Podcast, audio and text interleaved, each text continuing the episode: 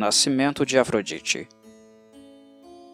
Afrodite, Vênus, deusa do desejo, surgiu nua da espuma do mar, e cavalgando uma concha de vieira, onde primeiro pôs os pés foi na ilha de Cítera.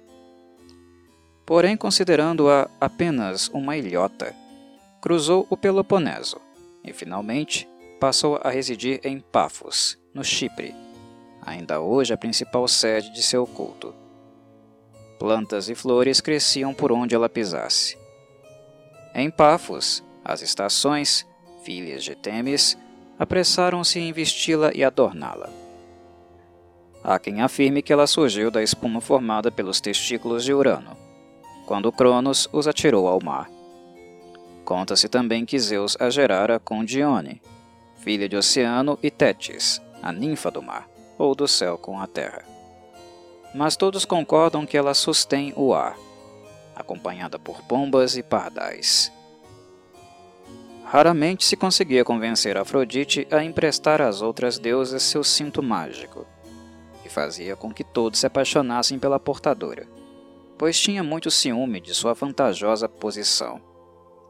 Zeus havia cedido em matrimônio a Hefesto, Vulcano, entre os romanos, o deus ferreiro coxo, mas o verdadeiro pai de seus três filhos, Phobos, Deimos e Harmonia, era Ares, o impetuoso ébrio e irascível, deus da guerra, de membros fortes e bem formados. Hefesto ignorava a traição, até que, uma noite, os amantes permaneceram um tempo demais na cama do palácio de Ares, na Trácia. Quando Hélio se levantou e viu que estavam se divertindo, foi contar tudo a Hefesto.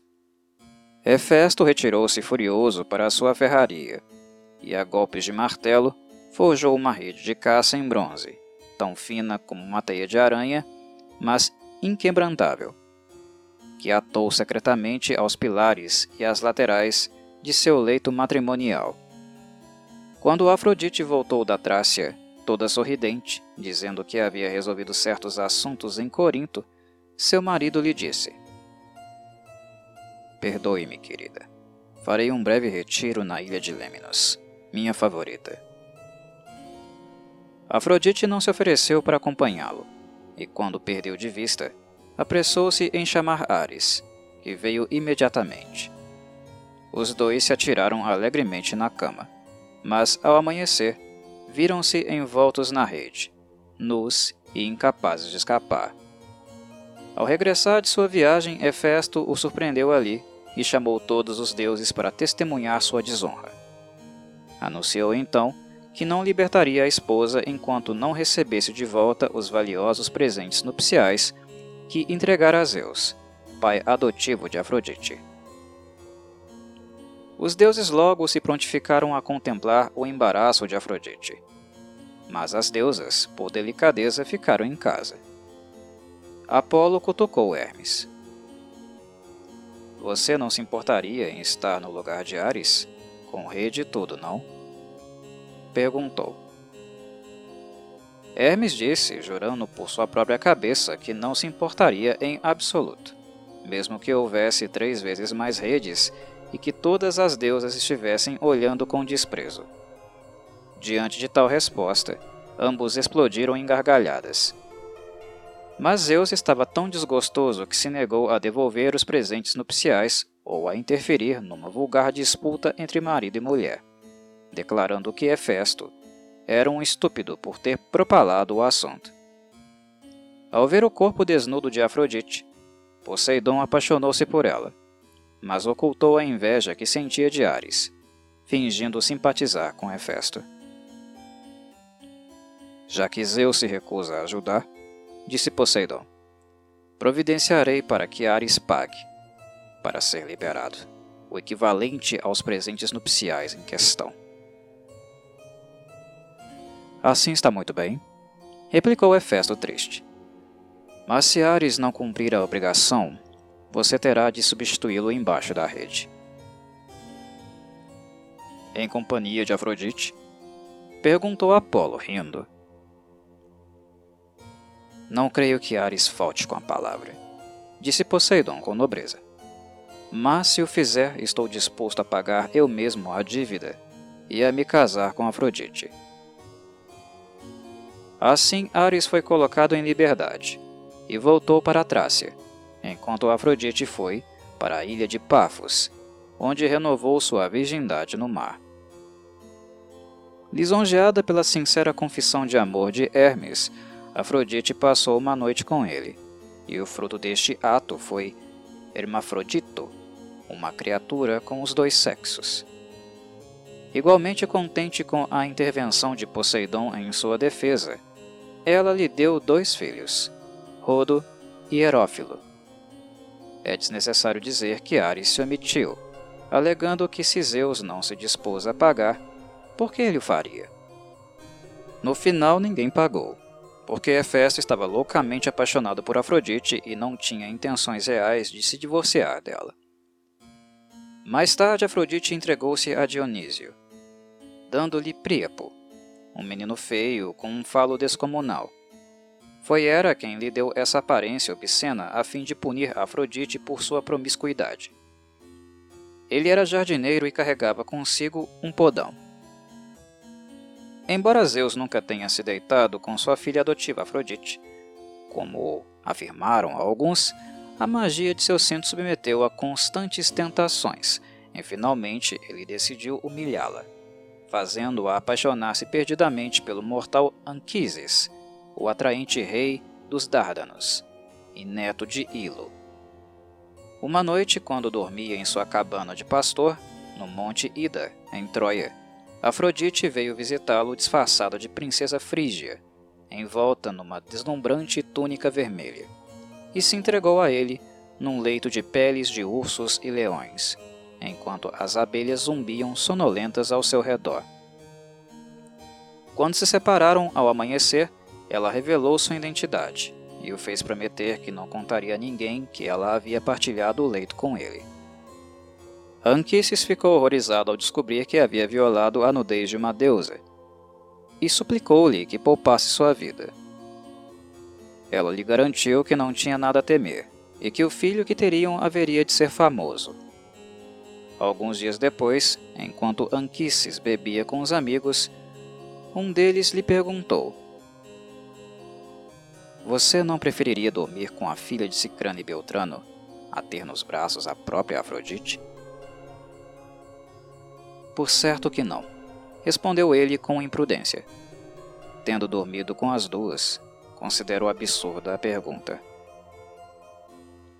Zeus escutou a basófia e lançou um raio contra Anquises, que teria morrido na hora se não houvesse Afrodite usado seu cinto para desviar o corisco na direção da terra onde estavam seus pés.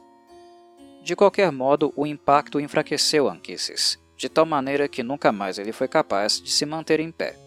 E Afrodite, pouco depois de dar à luz seu filho Enéas, perdeu toda a paixão por ele. Um dia a mulher do rei Cíniras, do Chipre, também chamado rei Fênix, de Biblos, e rei Teias, da Assíria, teve a leviandade de alardear que sua filha Esmirna chegava a ser mais bela que Afrodite. A deusa vingou-se desse insulto, fazendo Esmirna apaixonar-se pelo pai e esgueirar-se furtivamente para a cama dele numa noite escura, depois de mandar que sua aia o embebedasse a ponto de perder a noção do que fizesse. Mais tarde, Cíniras descobriu que era ao mesmo tempo pai e avô do futuro filho de Esmirna, e, num ataque de ira, empunhou uma espada e a perseguiu até expulsá-la do palácio. Alcançou-a no ato de uma colina, mas Afrodite apressou-se em transformá-la numa árvore de mirra, que a espada cortou pela metade. Dela saiu o menino Adonis. Afrodite, já arrependida da maldade que havia cometido, escondeu o recém-nascido num cofre e o confiou a Perséfone, rainha da morte, pedindo-lhe que o guardasse num lugar escuro. Perséfone ficou muito curiosa e abriu o cofre, encontrando Adonis lá dentro. Ele era tão adorável que ela o pegou nos braços e o levou para seu palácio. A notícia chegou a Afrodite, que imediatamente se apresentou no Tártaro para reclamar Adonis. Mas, diante da recusa de Perséfone, que o havia convertido em seu amante, apelou a Zeus.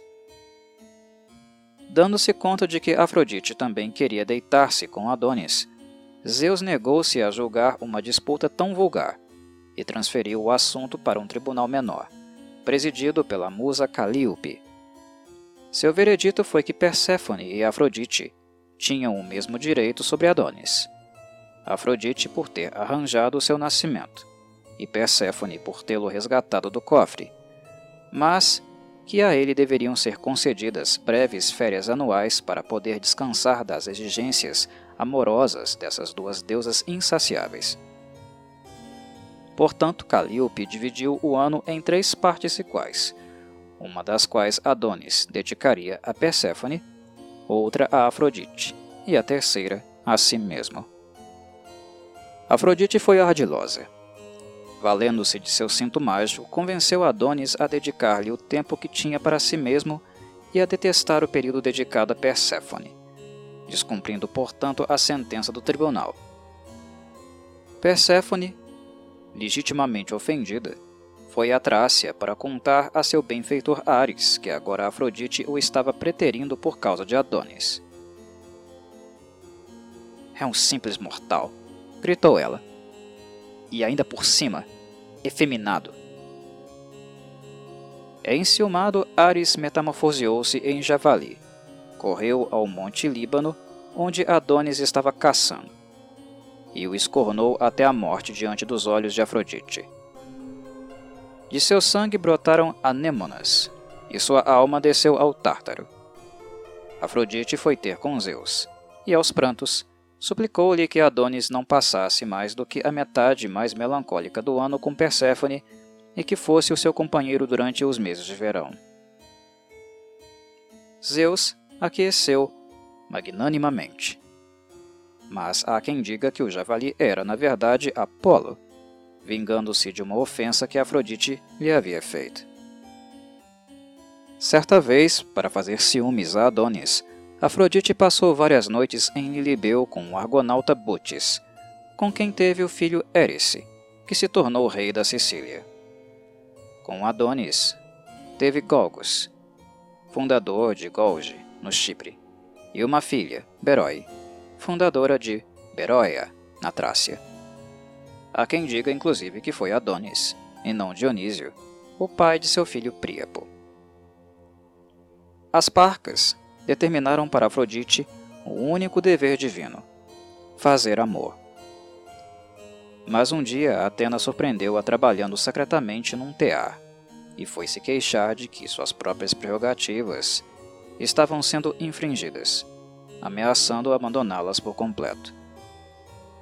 Afrodite desculpou-se profusamente e, desde então, jamais voltou a realizar um trabalho manual sequer. Falar sobre Afrodite nos coloca a falar, de certo modo, também sobre Eros, o qual é muito próximo dela em termos conceituais. Alguns estudiosos afirmam que Eros, nascido do ovo primordial engendrado pela noite, foi o primeiro dos deuses, pois sem ele nenhum dos outros poderia ter nascido. Consideram-no contemporâneo da Mãe Terra e de Tártaro, e negam que tivesse pai ou mãe, a não ser que tenha sido obra de Ilítia, a deusa do parto. Porém, outros dizem que Eros era filho de Afrodite com Hermes, ou com Ares, ou com o próprio pai dela, Zeus, ou filho de Íris com o vento oeste, Zéfiro. Ele era um garoto travesso que não demonstrava nenhum respeito pela idade ou pela posição social, mas voava por aí com suas asas douradas, lançando flechas farpadas aleatória ou intencionalmente, incendiando corações com suas tochas formidáveis. Outro personagem curioso na história de Afrodite é Pigmalião. Pigmalião, filho de Belo, apaixonou-se por ela. Como ela o rejeitou, ele então confeccionou uma imagem de marfim da deusa e a pôs sobre a cama, suplicando-lhe que se compadecesse dele. Afrodite penetrou na imagem e deu-lhe vida como Galateia, que deu a Pigmalião dois filhos, Pafo e Metarme. Pafo, sucessor de Pigmalião, foi o pai de Cíniras, que fundou a cidade cipriota de Pafos e construiu ali o famoso Templo de Afrodite. Outra figura conhecida foi Glauco, filho de Sísifo e Mérope, e pai de Belerofonte. Este vivia em Potnias, perto de Tebas, onde, desdenhando do poder de Afrodite, impediu que suas éguas ficassem prenhas. Com isso, ele esperava que elas se tornassem mais enérgicas que as demais concorrentes nas competições de corrida de carruagem, que eram a sua principal preocupação. Mas Afrodite se ofendeu e foi se queixar a Zeus, dizendo-lhe que ele havia chegado ao extremo de alimentar suas éguas com carne humana. Quando Zeus lhe permitiu realizar as ações que ela considerasse necessárias contra Glauco, Afrodite soltou as éguas uma noite e deixou que bebessem de um poço consagrado a ela e que comessem de uma erva chamada Hipomanes, que crescia na boca do poço. Isso ocorreu pouco antes de Jasão celebrar os Jogos Fúnebres de Pélias, na costa de Ioco. E tão logo Glauco atrelou suas éguas à carruagem, elas dispararam. Com um solavanco, o veículo virou e os animais arrastaram Glauco, emaranhado às rédeas, por toda a extensão do estádio, e depois o devoraram vivo. Mas há quem diga que isso aconteceu em Potnias, não em Ioco. E uma terceira versão reza que Glauco teria se atirado ao mar por causa da dor que sentia por Melicerta, filho de Atamante, e inclusive que Glauco foi o nome dado a Melicerta após sua morte. A alma de Glauco, chamada Taráshipo, ou espanta-cavalos, ainda assombra o istmo de Corinto, onde seu pai Sísifo ensinou-lhe pela primeira vez a arte equestre, e se deleita em assustar os cavalos nos jogos istmicos, causando assim muitas mortes. Outra alma que assusta os cavalos é a de Mirtilo, que foi morto por Pélope. Ele assombra o estádio de Olímpia, onde os áurigas lhe oferecem sacrifícios na esperança de evitar catástrofes. Afrodite também participou da história da guerreira Atalanta, que finalmente foi conhecida por seu pai, Jaso, após ela participar da caçada do javali do Calidão. Encantado com o triunfo de Atalanta, Jaso a reconheceu finalmente como sua filha, mas quando ela chegou ao palácio, as primeiras palavras dele foram: minha filha, prepare-se para receber seu marido. Um anúncio desagradável, pois o oráculo de Delfos a havia advertido a não se casar. Ela respondeu: Pai, concordarei, mas com uma condição. Qualquer pretendente à minha mão deverá derrotar-me numa corrida. Caso contrário, o matarei. Que assim seja, disse Jaso. Por conseguinte, vários príncipes desafortunados perderam suas vidas por ela ser a mais veloz criatura humana existente. Mas Melanion, filho de Anfidamante, o Arcade, invocou o auxílio de Afrodite, que lhe entregou três maçãs de ouro e lhe disse: Faça com que a Atalanta se atrase deixando-as cair, uma após a outra, durante a corrida. O estratagema deu resultado. Atalanta se deteve para recolher as maçãs e alcançou a linha de chegada depois de Melanion. O casamento foi celebrado, mas a advertência do oráculo era justificada, pois um dia Melanion seduziu Atalanta no interior de um recinto dedicado a Zeus. Indignado por haverem profanado o seu recinto, Zeus os transformou em leões, pois os leões não se acasalam com animais da mesma espécie, somente com leopardos e assim eles jamais poderiam voltar a gozar um do outro. Esse foi o castigo de Afrodite para Atalanta, primeiro pela sua obstinação em permanecer virgem, e em segundo lugar, por não haver lhe agradecido as maçãs de ouro. Contam que antes disso Atalanta havia sido infiel a Melanion e tivera com Meleagro um filho chamado Partenopeu, que ela abandonou na mesma colina onde a ursa a havia amamentado, a ursa de Ártemis. O menino também sobreviveu e, posteriormente, derrotou Idas em Jônia e marchou com os sete campeões contra Tebas. Segundo outras versões, Ares e não Melegro seria o pai de Partenopeu. O marido de Atalanta seria Hipômenes, e não Melânion, e ela seria filha de Esqueneu, que governava Onquestro, na Beócia. Disse também que os dois teriam profanado um santuário de Cibele, e não de Zeus, e que ela os teria transformado em leões, que depois atrelou à sua carruagem. Não podemos esquecer de Cítera, que foi um importante centro do comércio cretense com o Peloponeso e deve ter sido por ali que a adoração a Afrodite entrou na Grécia. A deusa cretense tinha estreitos laços com o mar. Conchas cobriam o chão de seu palácio santuário em Knossos. Ela é representada em cima de uma pedra preciosa da caverna Ideana, soprando uma concha de tritão, com uma anêmona do mar ao lado de seu altar. O ouriço do mar e a ciba eram consagrados a ela. Uma concha de Tritão foi encontrada em seu antigo santuário de Festo, e muitas outras mais nas tumbas minoicas tardias, algumas delas sendo réplicas de terracota. O nome Afrodite significa nascida da espuma, e esta foi a deusa com amplos poderes que surgiu do caos e dançou sobre o mar tendo sido venerada na Síria e na Palestina como Ishtar ou Ashtaroth. Seu mais famoso centro de adoração era Paphos, onde a imagem anicônica original da deusa é ainda visível por entre as ruínas do grandioso templo romano. Lá, em toda primavera, suas sacerdotisas banhavam-se no mar e retornavam renovadas. Ela é chamada de filha de Dione porque Dione era a deusa do carvalho onde a pomba apaixonada fazia seu ninho. Zeus alegou ser pai de Afrodite após apoderar-se do oráculo de Dione em Dódona. Portanto, Dione tornou-se sua mãe. Tétis e Tétis são nomes da deusa como criadora, formados assim como Temis e Teseu de Titenai, que significa dispor ou ordenar. Pombas e pardais eram famosos pela lascívia. Os frutos do mar ainda são considerados, por todo o Mediterrâneo, afrodisíacos por causa de Afrodite. É sabido que Afrodite também desempenhou papel no relacionamento entre Zeus e Hera, que brigavam constantemente. Irritada com as suas infidelidades, Hera humilhava Zeus frequentemente com suas maquinações. Embora acostumado a revelar-lhe seus segredos e por vezes aceitar seus conselhos, Zeus jamais confiou totalmente na esposa.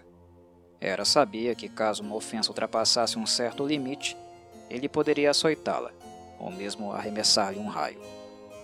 Ela se limitava, portanto, a intrigas inescrupulosas, como no caso do nascimento de Hércules, e às vezes tomava emprestada a cinta de Afrodite, a fim de excitar a paixão do marido e assim aplacar sua fúria. Para finalizar, ainda temos que mencionar o chamado julgamento de pares, que consiste em um julgamento onde um herói é obrigado a decidir entre os encantos de três deusas rivais e dá sua maçã à mais formosa. Esse julgamento registra uma antiga situação ritual já ultrapassada na época de Homero e Hesíodo. Essas três deusas formam uma tríade divina a virgem Atena, a ninfa Afrodite e a velha Hera.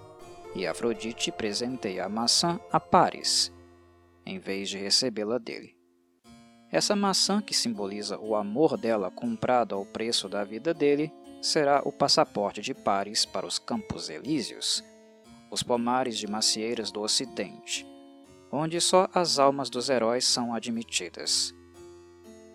Esse tipo de presente aparece frequentemente nos mitos irlandeses e galeses, assim como aquele dado pelas três Hespérides a Hércules ou por Eva, a mãe de todos os viventes, a Adão. Do mesmo modo, Nêmesis, deusa do pomar sagrado, que nos mitos mais novos tornou-se um símbolo da vingança divina aplicada a reis orgulhosos, segura um galho de macieira do qual pende uma maçã, seu presente aos heróis. Todos os paraísos da época neolítica e da Idade do Bronze eram ilhas pomares. A própria palavra paraíso significa pomar.